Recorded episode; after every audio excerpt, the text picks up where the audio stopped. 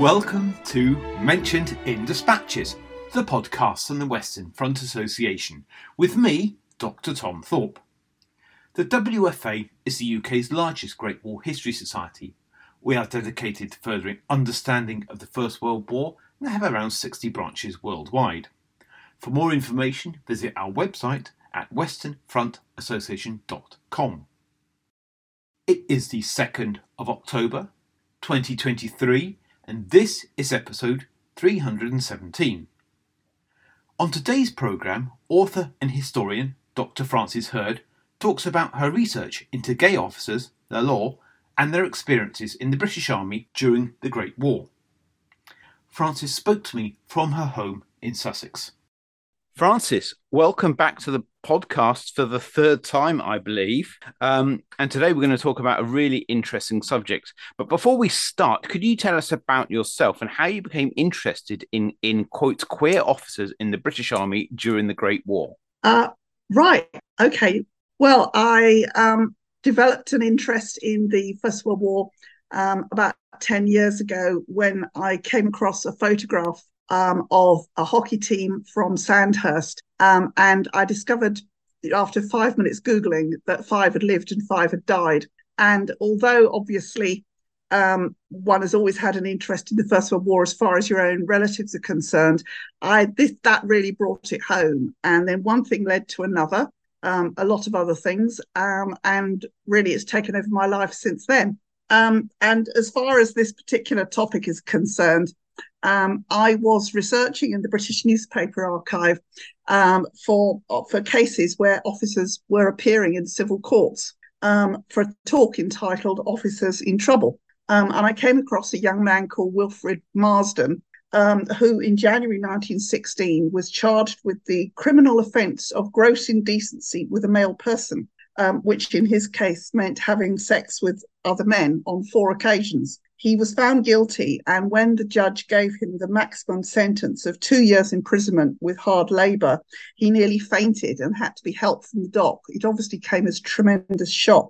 I wondered whether it was, firstly, whether it was unusual for an officer to receive the maximum sentence for consensual sex between men, and also if any other officers had been charged with this offence, and if so, what had happened to them. So, what exactly was the legal position uh, on homosexuality? Now, we, are, I think, if I'm correct, um, it was made legal or decriminalised or whatever the term is in the 1960s. But what was this, what was the situation on the eve of the First World War?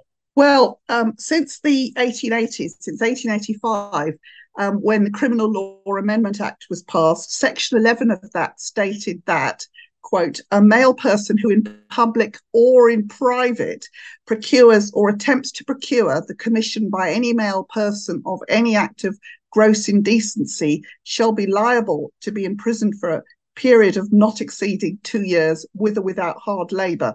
And these penalties are repeated exactly in the Manual of Military Law. Um, and so, as I said, it's important to notice that this criminalised sex between men in private as well as in public. Um, and um, so it, consensual sex was just as much a crime as one where one partner had paid the other for sex. One thing that strikes me was it not illegal even earlier in the reign of Victoria? That's what that's what I've wondered why it's sort of been suddenly being criminalised in the 1880s. I would have thought the Victorians would have had a, a strong moral tone against it from the 1850s. Uh, well, it had it had always been viewed with considerable hostility um, but the particular feature of the of this law was that it specifically criminalized acts in private. Um, that's that's the that's the thing that makes the difference. So that before that, obviously, um, for a long time, um, of course, people were actually put to death for it.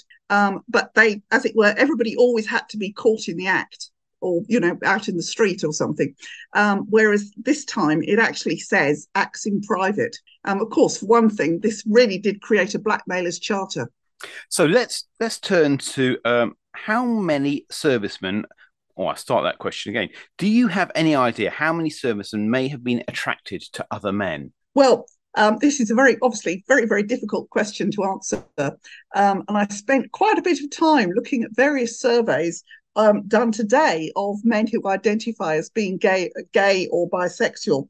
Um, and um, the percentage of UK men identifying in this way varies between 1 and 10%. Um, you take do your survey and you take your choice. So if we take the lower estimate of 1%, and since 4 million British men served in the First World War, 1% of that is 40,000. Um, you know, even if we say it was much less than that, that it was only half a percent of men who saw themselves in that way, it's still, you know, thousands of men. So it does seem possible that many servicemen might have felt attracted to other men, whether or not they acted on those feelings. And is there any evidence um, before the war in 1914 of any um, queer activity, quotes unquote, amongst uh, soldiers? Oh, absolutely, yes. Um, I mean, there's a great deal of evidence from before the war of working class men um, either having relationships with each other or with wealthier men, sometimes um, for money and sometimes just out of affection. Um, and this has this has really been um, br- brought to light by the research of Professor Matt Houlbrook. Um, but as far as soldiers were concerned, the Brigade of Guards are the, are the ones you need to look at because there's just so much evidence. Um, of course, they're based in London because the mon- they are the monarch's personal guards and they are the iconic British soldiers. However, many guardsmen were earning extra by making themselves sexually available um, um, in Hyde Park, Marble Arch, Waterloo, and Victoria. And one actually commented to one of those intrepid Victorian commentators um, although, of course, we do it for money, we also do it because we really like it. And there's lots of evidence of older guardsmen actually um, sort of encouraging new recruits to make money in this way. It, I mean, I was absolutely staggered reading about this. Yeah. And these relationships could become really affectionate and maintained over months or years. And what about further up the social scale in the middle and aristocratic classes? Uh, well, the only case that I um, I know involving an officer, and it is really controversial, I know, is that of General Sir Hector Macdonald, who was a national hero, who shot himself after accusations were made about his behaviour in Sri Lanka. Um, but there are people who very strongly say that these accusations weren't true. So, you know, um, however, there is lots of other evidence about queer relationships um, amongst the wealthy um, the police accidentally discovered a male brothel in Cleveland Street near Tottenham Court Road. Um, and basically, um, when they looked through the client details, there were just lots and lots of well known, famous, wealthy people, including Lord Arthur Somerset, who was a very close friend and general fixer for the Prince of Wales. Um, and in 1902, um, there was a big scandal of which the details are still very kind of murky, involving the Liberal peer, Lord Battersea, and a network of other men. Um, and a lot of stuff involving with this was the paperwork was actually destroyed uh, before it could go into the National Archives. But of course, I mean, um, the ones that everybody knows about uh, are the sexual preferences of artists and writers such as Edward Carpenter, um, you know, who founded the Uranian movement. I, I, may have got, I can never say that word. Um, and of course, Oscar Wilde. Um, and Wilde's writings and the work of artists like Aubrey Beardsley was seen as really corrupting and evil. And Wilde, of course, eventually served a prison sentence. And what were the broad societal attitudes towards male homosexuality before the war? Generally, really, really, really negative male to male attraction was believed by many to be a form of mental illness, and some men were forced to undergo what we would now call conversion therapy uh, with about as much success as it seems to have today. Um, there was also a really important political dimension, which of course was going to become even more so during the war, because despite cases in Britain like the ones I've mentioned just now, homosexuality was seen as being particularly a German vice. Um, this um, was particularly the case after political opponents of the Kaiser exposed Prince Philip von Eulenburg, one of his closest advisors, as being queer, and a number of senior army officers who'd been part political associates of Eulenburg were also convicted for homosexuality. I should also like to say the French also believed it was a German vice. Um, and um, I found an extract from a French novel online which shows this honest, honest French man looking absolutely horrified as, as a German leaps on him with sort of scary eyes. All national stereotypes there coming to the fore. Absolutely. So, did the outbreak of war affect the sort of general negative attitude towards towards gay people? Well, um, I uh, it's very difficult to be certain exactly how people were feeling about that in 1914, but there was, of course, a very very strong feeling that volunteering to serve really proved a man's masculinity and this was really stressed in sort of post posters and propaganda of the time. You can really see it that um, it's seen as a sort of proof of your manhood, and um, and you will be. You've got these strong young men, and they're fighting off to war, and they're really male. Um, and it's also very, very noticeable um, when conscription is introduced in 1916. Uh, both cartoonists and political commentators repeatedly depict conscientious objectors as being effete weaklings who are not real men, even claiming that they were in love with the Germans. There's an astonishing series of um, cartoons of conscientious objectors relating to this, and the the the sort of depiction as Germans who are clearly about to do something very, very rude with their rifles um, to the conchies is baffling, really. Before we get into some of the cases that you've uh, been researching, where did you find your evidence? Well, um, I started with the court martial registers. Um, I examined all the surviving records of convicted officers and those of any other ranks named in their trials. Um, and then, for comparison, I went through the British newspaper archive for reports of civil prosecutions for gross indecency. Um, I took the whole period 1908 to 1922. So I allowed four years each side of the war for comparison to see if there was um, whether the war affected these prosecutions at all. And what was your headline finding? There, there was a really, really obvious marked increase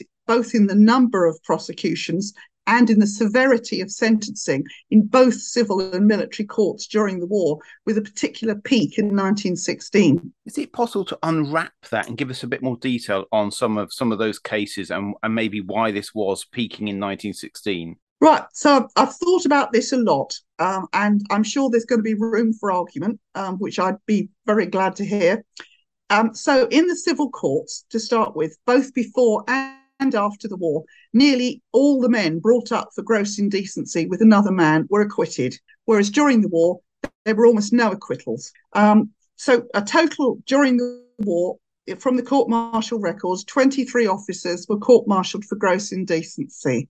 Now, 10 of these court martials took place in 1916, and of these, eight went to prison, six with hard labour, and five received the maximum sentence of two years. Now, in all the rest of the war, only six officers went to prison, none got maximum sentence, and only three got it with hard labour. Um, besides imprisonment, all these officers were cashiered, that is, lost their rank as officers, and forfeited all their medals, including gallantry awards. How does this compare with the situation before the war and immediately after the war? This is talking just about um, court martials again. So we've got no no officers at all were court martialed for gross indecency between 1908 and 1913, and only five between 1919 and 1922. None of whom were sent to prison. So it just uh, it's it's not that there's nothing before and afterwards. As soon as the war's over, very very rapidly prosecutions just drop off again massively. And so, if there seems to be a particular effort to target gay officers in 1916, why do you think this was? Well, I've thought about this a great deal, um, and um, I had an article published on this in um, Stand To last December, and I really, really was hoping that people would come back and argue with me, and I, I'm very happy if they would like to choose to do so. Um, my suggestion is that given that many regular and territorial officers had become casualties in the autumn of 1914, I would suggest that the army was concerned to co- ensure that an officer corps, obviously much bigger than they, they now need many more officers, and a vast majority of those um, consist of the obviously the survivors, but many newly promoted middle class schoolboys and white collar workers Um, and I think they were really worried about the quality of what they'd now got. It was obviously they would be very worried that um, a queer officer would not be truly masculine and thus would not be able to maintain discipline. Um, I suggest that the 1916 trials uh, were intended as a, a decimation, um, obviously a, a, military thing where you've got a small group of individuals singled out for punishment in order to terrify others into um, doing doing what they're supposed to do. And would you go as far to say that this was actually an organised campaign? Yes, I would. Um, I, I found it amazing, really. So, um, evidence from service records, even though these have been filleted, you do get odd bits which are just astonishing, um, shows that individuals were observed and followed by the Metropolitan Police at the request of the military police from late 1914 onwards, which suggests that they were first identified um, as likely to be queer and then further detailed evidence of them having sexual encounters was sought. So, for instance, eight charges were brought against Alfred Boyd, a captain in the territorials, dating from December 1914 to July 1915. And to, just as an example of the degree of detail in these charges, one stated that he'd had sex in a bedroom in a flat on the Edgware Road. Boyd protested at his trial that this wasn't true, and the prosecution replied that although it had actually taken place in the bathroom, this was irrelevant. I mean, you're just golly.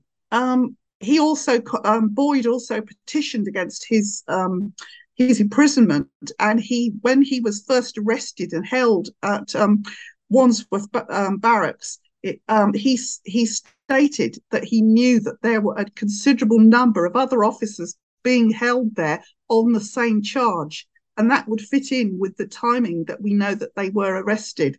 In George Tildesley's trial, the exact dimensions and appearance of the semen stains he'd left were measured and described. If this seems excessive, though, we have to remember the police were investigating it as a criminal offence and gathering information as they would for any other crime. And is there any other evidence that might suggest it was an organised campaign? Well, um, I was very interested to find that the medal cards of all officers charged in 1916 have the label special list written on them, showing that they were all viewed as belonging to a particular category. Um, and secondly, there's a very interesting exchange of two letters between two War Office officials who um, were referring to the group. Like it's in the service file of one of the men concerned. When these officers completed their prison sentences, they were liable to conscription in 1916, obviously, 1917, 1918, like anybody else. So they went straight from prison to serve in the ranks. Um, one War Office official, referring to this group as the Dirty Brigade, was concerned about whether they would be targeted and attacked by other soldiers.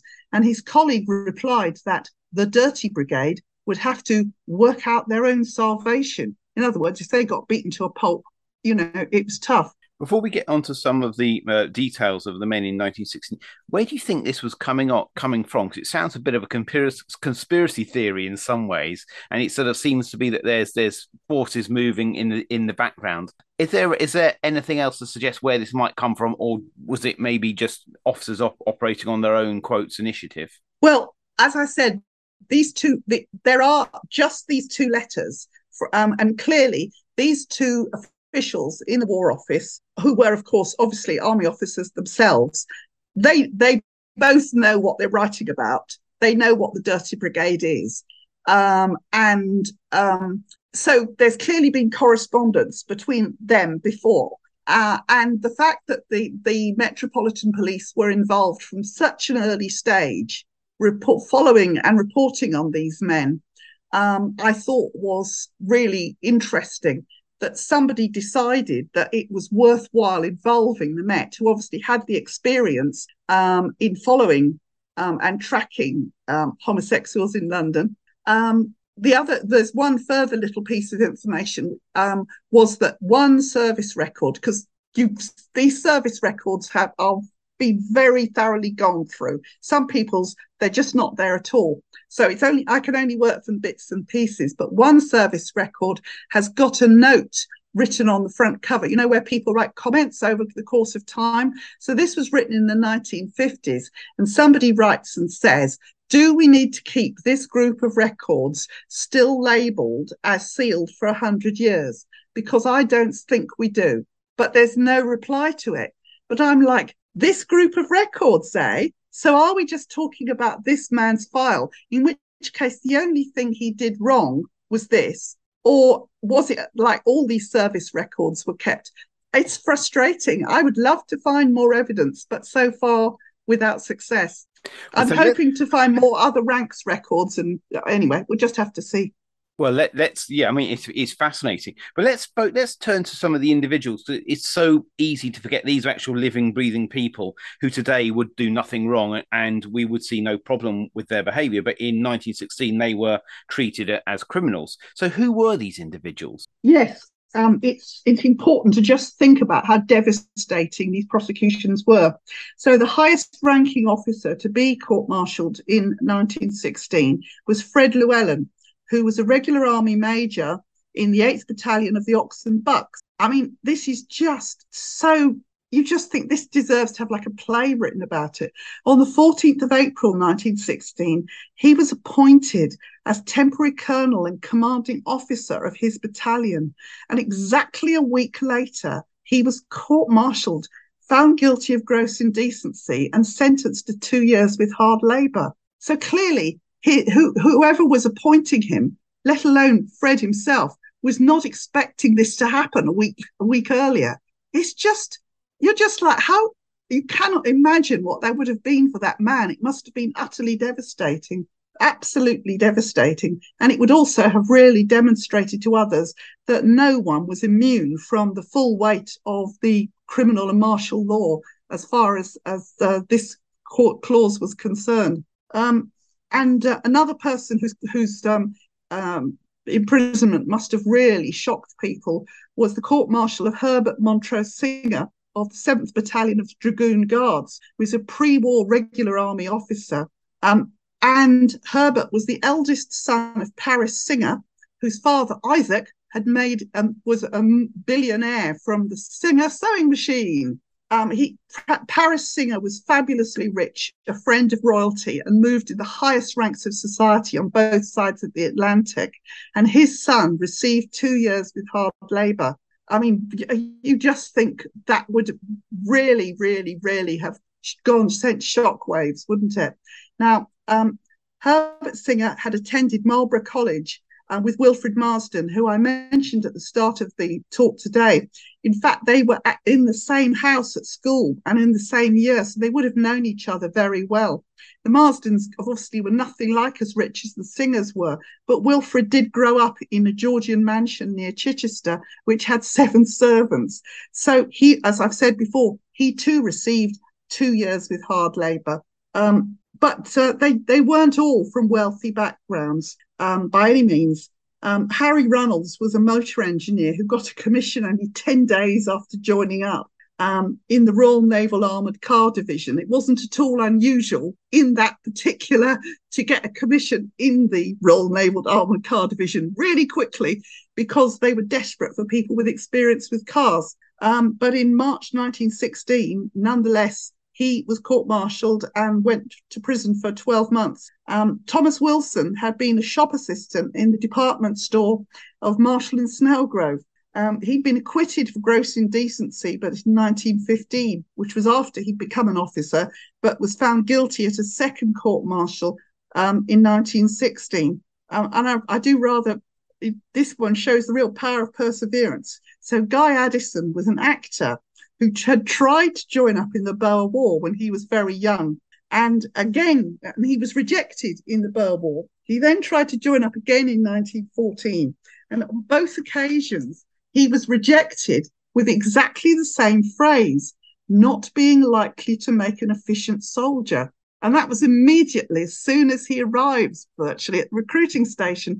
And I wonder whether he appeared to be um, as an actor, whether he appeared to have a manner and a style. Um, you know, um, I was a bit bit of a um, an effeminate guy, which the army didn't like. But nevertheless, and there's no clue in his service record how he did it, he is an officer in the Black Watch in 1915 and um, I'm afraid received a six month sentence in 1916. Um, George Tildesley claimed at his trial that he'd shared a bed with another man simply because there was no other accommodation available.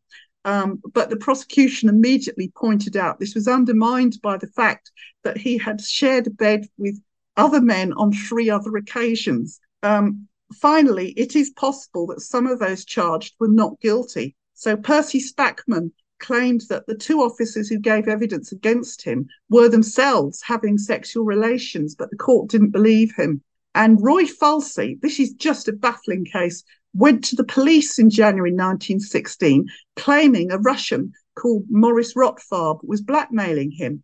The court decided there was no case and Rotfarb was released. Falsey was sentenced for gross indecency in March and received 12 months. Now, he doesn't have a surviving service record, unfortunately.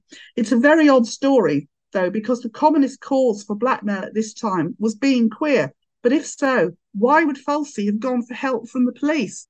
it doesn't make any sense. So you mentioned that the number of acquittals in both civil and military courts was was higher before and after. Um, sorry, was both higher uh, and ah, start that again. You you You've mentioned that the number of acquittals of both civil and military courts was higher before both and aren't, but before the war and after the war than during it. Are there any significant variations in the harshness of sentences that men received? And if so, can you suggest any reasons for this? Yes, sentences varied really, really widely um, in both civil and military courts, from a fine or an order to seek medical help to, of course, prison sentences of various degrees. Um, the main reason why um, some defendants got lighter sentences was simply that they had a good defence lawyer. And of course, that's a privilege reserved for those who can afford to pay his fees. Um, and that would be only um, middle class or upper class people. Uh, lawyers would put forward various excuses. The most common was that their client was a drunk and remembered nothing and another was that he was ill or injured, which had changed their nature. Um, I mean, uh, you do think during the war, there's like um, when you've got somebody who actually got off because he said his lawyer said he'd suffered a shrapnel wound, and of course, the obvious thing to say to that is, well, millions of other people got shrapnel wounds and they didn't go off and have sex with other men, you know, so it makes no sense at all. Anyway, um, but in addition, defense lawyers would offer testimonials to their clients excellent character and great respectability. Um, also, now all the cases we've been talking about up to now, including the officers court-martialed in 1916, all, all involve consensual sex between two adult men. Um, now, the age of consent in 1916 during the war, same as it is now, was, was 16, which I was quite surprised to discover. There are no court martials involving sex between an adult and an underage boy, but there's many, many, many civil trials, including some involving officers during the war.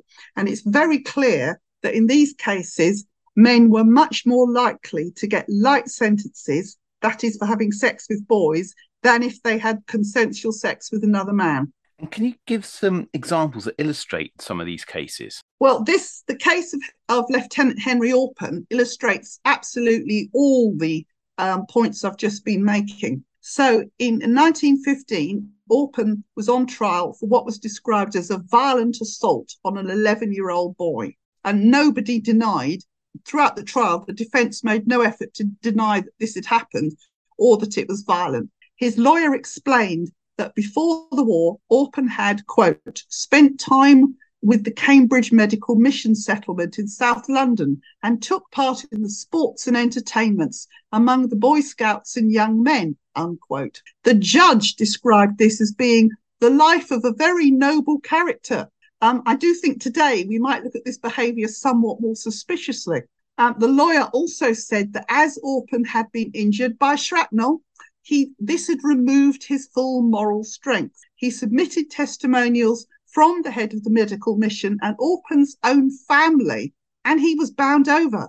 Um, he was originally sentenced to be cashiered, but bafflingly, General Leslie Rundle, who commander in chief of the Central Force and Eastern Command, wrote to the War Office asking that Orpen be permitted to resign his commission um, rather than be cashiered, as he was, quote, more sinned against than sinning. And that was allowed. I mean, what do you mean more sinned against than sinning? Absolutely baffling. Um, I just like to add, because I hate him, that in 1935, Orpen was working as a private tutor and was tried for indecent behaviour with four of his pupils following complaints from their parents. This so four different occasions. He was bound over again and told to see a specialist. There's absolutely no doubt the sexual assault of boys was seen as much less serious. And and do we know particularly why that would be in Victorian Edwardian Britain? Well, I think the first thing to say there, Tom, is um, quite frankly, until really recently, it's absolutely astonishing how um, likely it was treated and how many times children um, in very, very recent times complained or tried to complain about the way that they'd been treated by people who um, were in a position of authority over them or were seen as very respectable um, and they didn't get they didn't get believed um, so I think the first thing is um, that it's it's thought that I, I just I just think that it's just not seen as being a big problem. Whereas with when it's consensual sex between men, there seems to be this feeling that um, they're doing something which is really against nature. And you do get that a lot, but I, I haven't found there's lots of newspaper articles fulminating about how vile it is, but I haven't found anything where they're saying, yeah, well, doing this to little boys um, is terrible too. There, there's just not this awareness of it. Um, and it's just, I got really depressed. It's just hundreds and hundreds and hundreds of cases are against little boys and not again, not with men.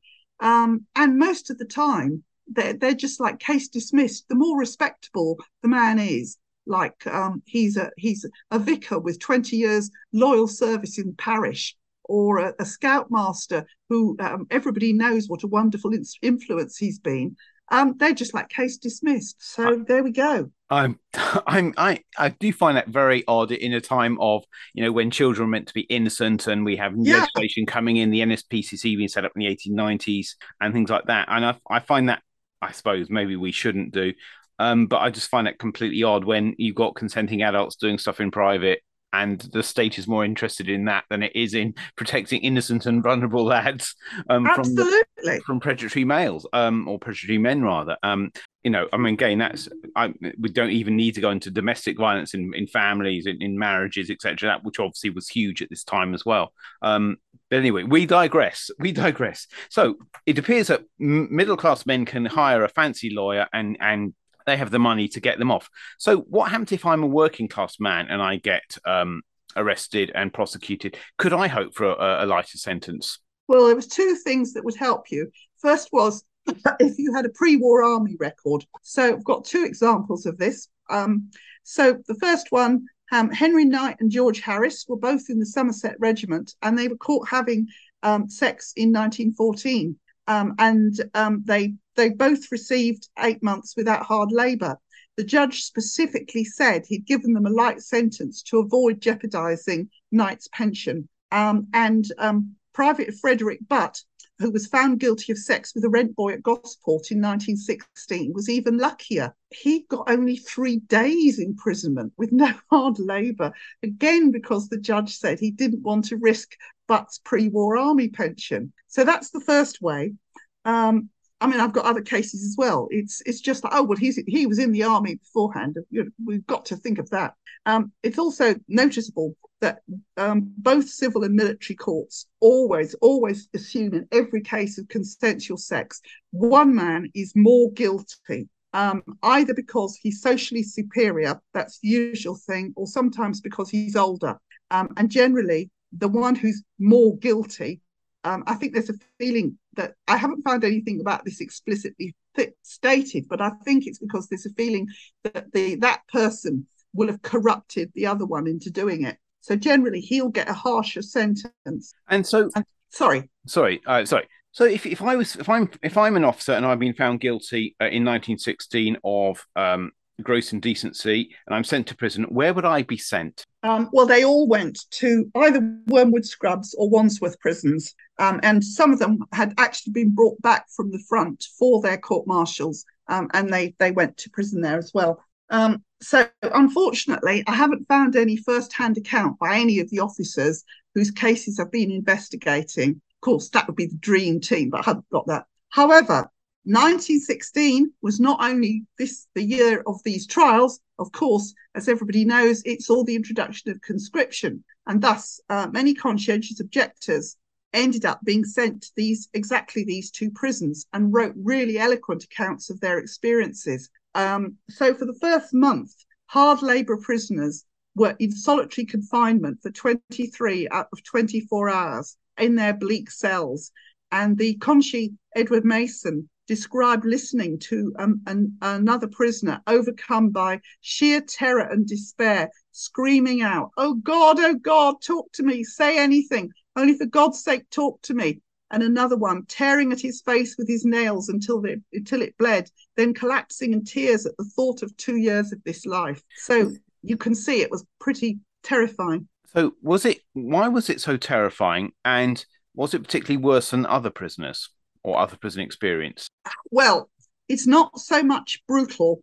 Um, I mean, obviously, if one thinks about conditions in, in many prisons today where there is obviously torture and um, things like that, as it's designed to isolate prisoners as much as possible. This was due to thinking that had begun during the early, early 19th century, led by people like Jeremy Bentham. And the idea was that prisoners should be isolated um, and forced to think about what they'd done as much as possible. Um, its aim was to literally break any spirit of rebellion, but also individuality, and to crush any chance of enjoyment, mutual support, or pleasure. Not very nice. Sounds a bit depressing. It really, really was. I mean, um, I'm currently, because I've got so fascinated by this, I'm currently now working on an article on um, Wormwood Scrubs in 1916, which will go into all of this um, in a lot of detail because I was just like, oh my God. Um, so men were addressed only by their cell number. For instance, B254. Now, what this means is that you're in Wing B in Wormwood Scrubs, you're on the second floor, and you're in cell 54. Um, and that's the only way you'll be addressed. So cells had one window, which was right up against the ceiling, so prisoners couldn't look out. And they had a, a three-legged stool to sit on, which was very uncomfortable.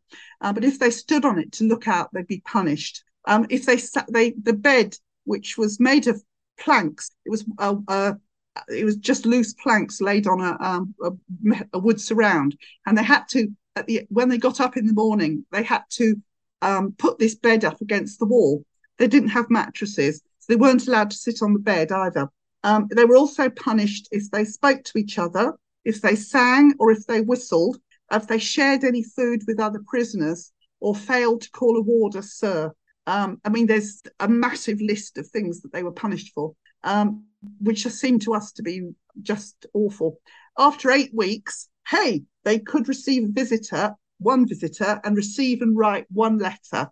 Um, and after that, every six weeks for each. Of course, the letters will be um, both their letters sent in by family or friends and their letter out will be censored. Um, regular prisoners wore white clothes with black arrows, and court martial prisoners wore black with white arrows. When I first discovered this, I was amazed because my idea was Prisoners wearing clothing with arrows on was an invention of the dandy comic. I didn't believe that it had ever really happened, but it was, it was. And of course, the court martial prisoners really stood out because they were wearing the other way round. They wore black with white arrows. And when you arrived, your scalp and face completely shaved. Um, hard labor at these two prisons meant sewing mailbags. And I thought, oh, because I was expecting them to be breaking rocks or something.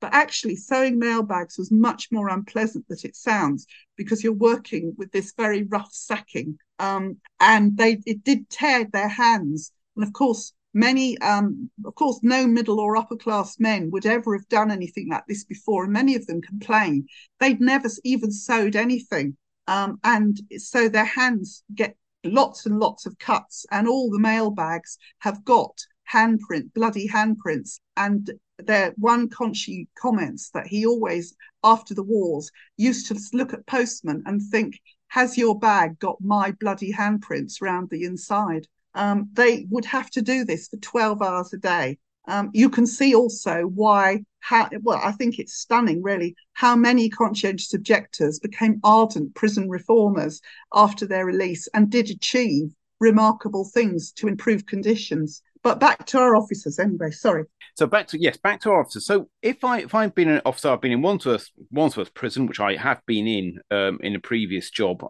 Um, when I was working with the Department of Health, um, but that's another story. And I, I, used to live quite near Wandsworth Prison. Um, anyway, that is a, that's an aside. So if I'm released from Wandsworth Prison and I'm conscripted immediately back into the army, as you've or, already suggested to do time in the ranks. What happened to me? How did people? How did officers um, experience this time, and and what was their sort of fate, so to speak? Well, I wish I could trace all of them. Um, I can't, but some of them performed extremely well, which I I just think is such a tribute to what their personalities and determination must have been like. So Herbert Singer, who was the son of the multimillionaire as I said before, joined the Royal West Kents and during the Third Battle of Albert in August 1918, he was on the spot, promoted to sergeant, and awarded the Distinguished Conduct Medal.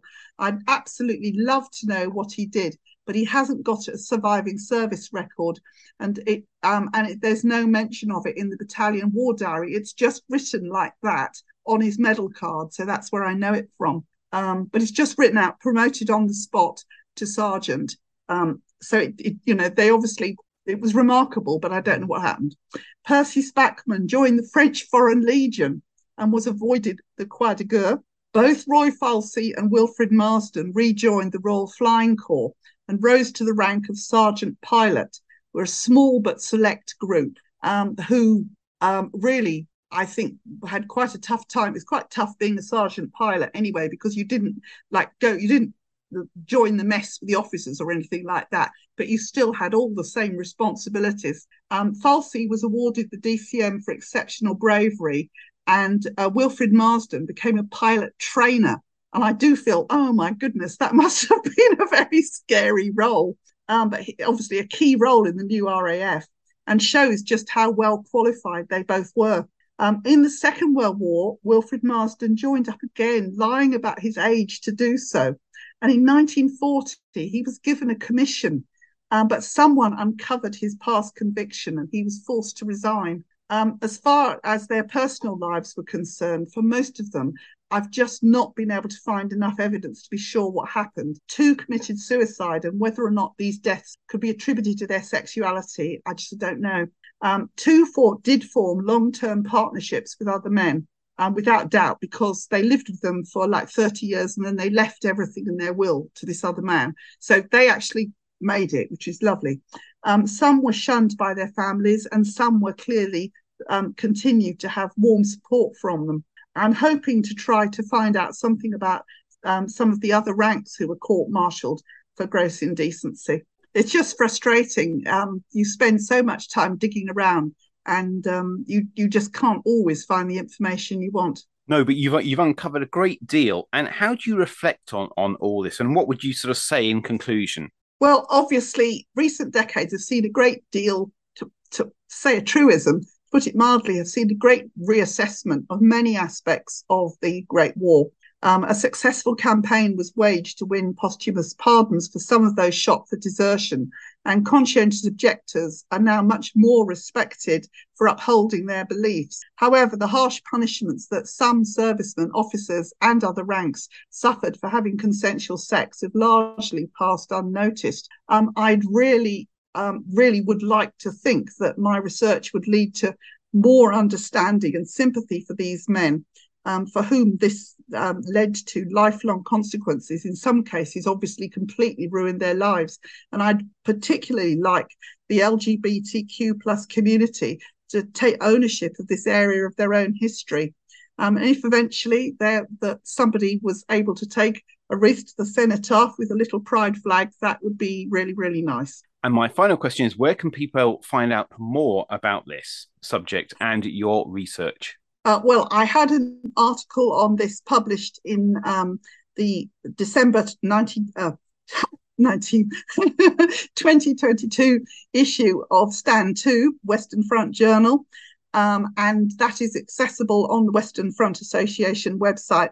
Um, and obviously, if, if um, people can't get access to that, I'm happy for them to contact me and I'll, I'll send them the article. Um, but I'm still beavering away, and who knows, perhaps it'll lead to another article. Frances, thank you very much for your time. Thank you. you. have been listening to the Mentioned in Dispatches podcast from the Western Front Association with me, Tom Thorpe. Thank you for all my guests for appearing on this edition. The theme music for this podcast was George Butterworth's The Banks of Green Willow. It was performed by the BBC National Orchestra of Wales, conducted by Krish Russman, and produced by BIS Records.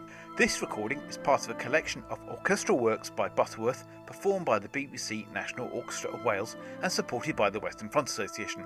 This is available from all good record stores under the record code BIS2195. Until next time.